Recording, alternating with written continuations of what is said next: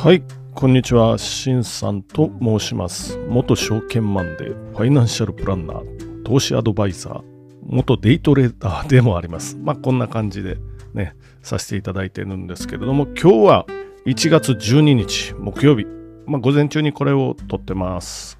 で、関西のお天気は晴れですね。朝ちょっと外出てたんですけれども、まあ快晴でしたね。天気良かった。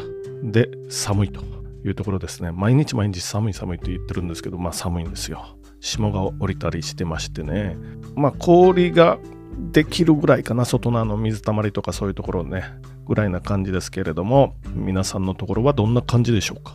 ちょっと気になる経済ニュースやっていってみましょう。っていうことで、まずそうですね、今日は日経新聞の一面から、生涯子供なし日本突出50歳女性の27%この記事がちょっと気になったんでね。ね基本的にね株とか、まあ、将来的なものも合わせて関係しそうなところをやってますよということですよね。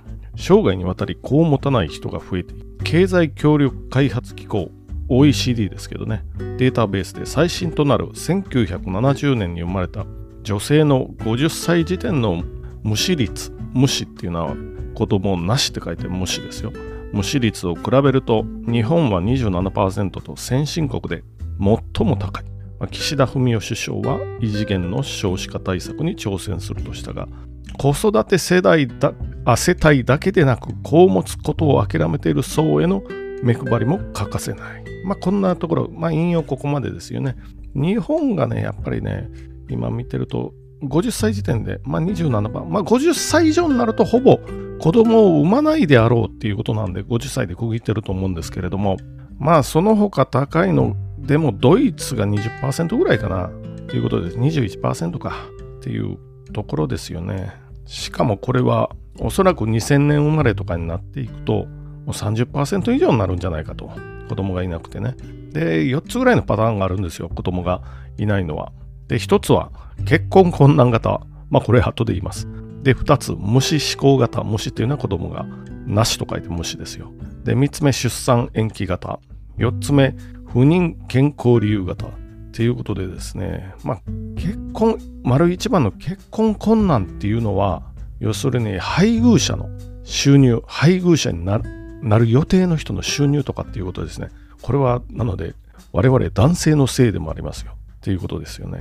なのでやっぱりね、昨日か一昨日ぐらいユニクロの給料のお話ししてたんですけれども、まあ給料が上がっていかないとまずいなというところですよね。で、出産一時金を上げるとか、なんか子供手当がどうのとかっていうお話あったと思うんですけれども、これやってもね、病院が値上げしていくんですよ。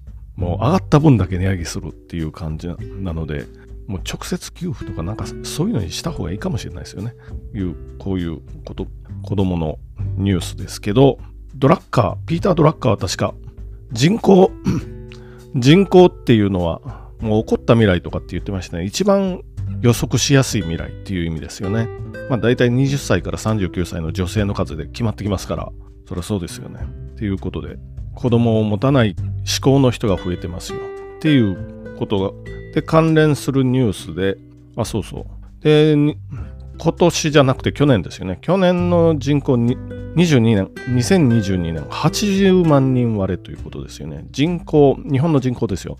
1億人未満早まるかもしれませんよ。っていうことです。これ、中国は1000万人以上生まれてますからね、毎年。日本80万人割れですよ、2022年は。まだこれ、結果出てないんですけど、だいたいいつも4月か5月か、なんかそれぐらいに出ますよね、確定値。で、それまでわからないんですけれども、これ100万人切ってから早かったですよね。っていうことですね1。1年に生まれる日本人の子供の数が100万人を切ってからが早かったな。っていうことです。ちなみに段階の世代は270万人生まれてますから、もう3分の1とかですよ。この子供たちが将来的にあの社会保険料払ってとかっていうことになるので、まあ、社会保険制度どうなるのかなっていうところですね。しかも、一人の女性が産む子供の数も最低に最低っていうのは小泉政権ぐらいの時かな。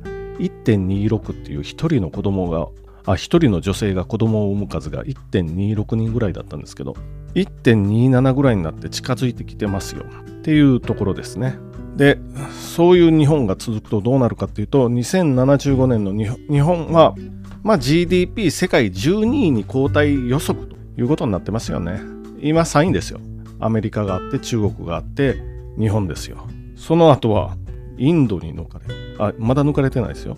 で新興国にどんどん抜かれてまあ12位まで落ちるんじゃないかという予測ですよね。そうなると、まあ、G7 の一角では先進国ではないということになりそうだということですよね。でちなみに75年の GDP 世界一は中国じゃないかと。中国は多分僕は無理だと思ってるんですけどまあ予測ですけどね。中国はもうなんか収奪経済なんで収奪経済の国はそんなに上位にはいかないと。なんかなんかの本で読んだんですけれどもね。世界一は中国でその次インド。でその次米国。という2075年の予測なんでまだまだ50年以上先なんですけどそういう予測が出てます。で中国で言うとおそらく中国もねあの日本みたいになってくると思うんでっていうのは高齢化と少子化ですよね。それが起こってくるとは思うんです。これにはならないと個人的には思ったりもします。で次のニュース見てみましょう。外貨準備昨年に大幅減少。世界9月末で1割減。日本は年13%世界の外貨準備が減少している。日本は2022年末で21年末比13%減り過去最大の減少率になった。世界全体も22年1から9月に1割減ったということで、まあ、引用ここまでにしとこうかな。まあ、中国も減って、アルゼンチンも減って、ブラジル、韓国、日本も減ってます。まあ、ドル高の影響でね、各国介入したっていうことですよね。うん、で、ちなみに日本は、で自国通貨の買い支えに動いたのは日本だけではないですよっていうことですね。世界の外貨準備は11兆5986億ドルと21年末に比べて10%減少したと。こういうところですよね。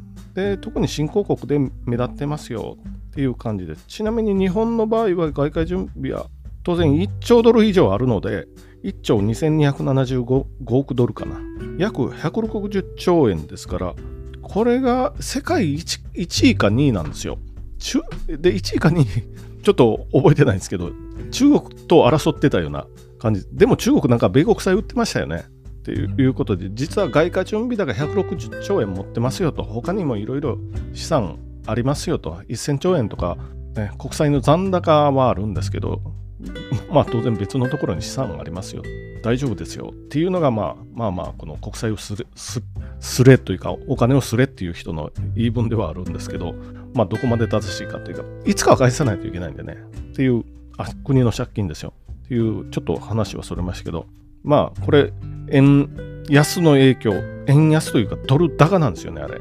5ドルとかはそんなに変わってないんですけど米国ドルは高いですよ。っていうことでまあ円のオプション市場再利上げに身がえ身構え予想変動率が3ヶ月ぶりまあ日銀がまた利上げするかもしれませんよ。っていうことで黒田総裁が確かもうすぐですよね人気が。3月か4月かなんかそこらまでだったと思うんですけれどもそうなったらどうなるのかなということですよね。今130円台前半ぐらい、131円台ぐらいですけど、まあ考えてみたら151円までいってますからね、20円も戻してますよっていうことで、さらに10円、20円と戻していくかもしれないですね。っていうところ、円の方が急激に戻すかもしれませんよと、そういうところです。手も一丁は工作機械受注、今年9%減というところですね。工作機械っていうのはマザーマシーンっていう、まあ、金型とかねそういう金属を削って切り出しに使うので工作機械の受注が減ると、まあ、景気景気に悪化及ぼす影響悪影響を及ぼすっていうような感じなんでこれが3年ぶりに減ってきてますよ。為替も円高になりますよ。これは株が今調子よく上がってますけどまたドスンと下がるかもしれないですよ。っていうことですね。まあ、世界的にちょっと景気悪化懸念とかが出てきてるので、株の方は今後、まあまあしんどいかもしれないです。で、水準をなんか切り切り下げてきてる感じがするんですいません。カミカミなんですけど、切り下げてる、きている感じなんですけど、ある程度いったらまた売っていきたいような感じではありますよね。ということで、今日、今日のまとめ、今日は為替について、あ、まず最初には人口問題についてですよね、日本の。2億人早々に切るかもしれませんよっていうところです。今、去年あたりは80万人生まれてるんですけど、80万人 ,80 万人弱かな、生まれてて、亡くなってる人がおそらく140、50万人とか、それ以上かもしれないので、毎年60万人、70万人と日本の人口減っていくので、ということです。まあ60万人減ったとしたら、60万人っていうのはこれは鳥取県の人口ぐらいに該当しますから、あるいは地方の中核都市ぐらいの人口なので、これが減っていきますよっていうことですよね。人口が減るということは、GDP も基本的には上がらないので、まあ、経済大国から転落予測もありますよ。っていうことですね。で2つ目は、まあ、円高も反転するというか、そういう可能性が出てきてますよ。ただし、工作機械受注なんかの数字を見ると減ってきているので、景気にとっては今年はあんまり良くないかもしれないですよっていうことです。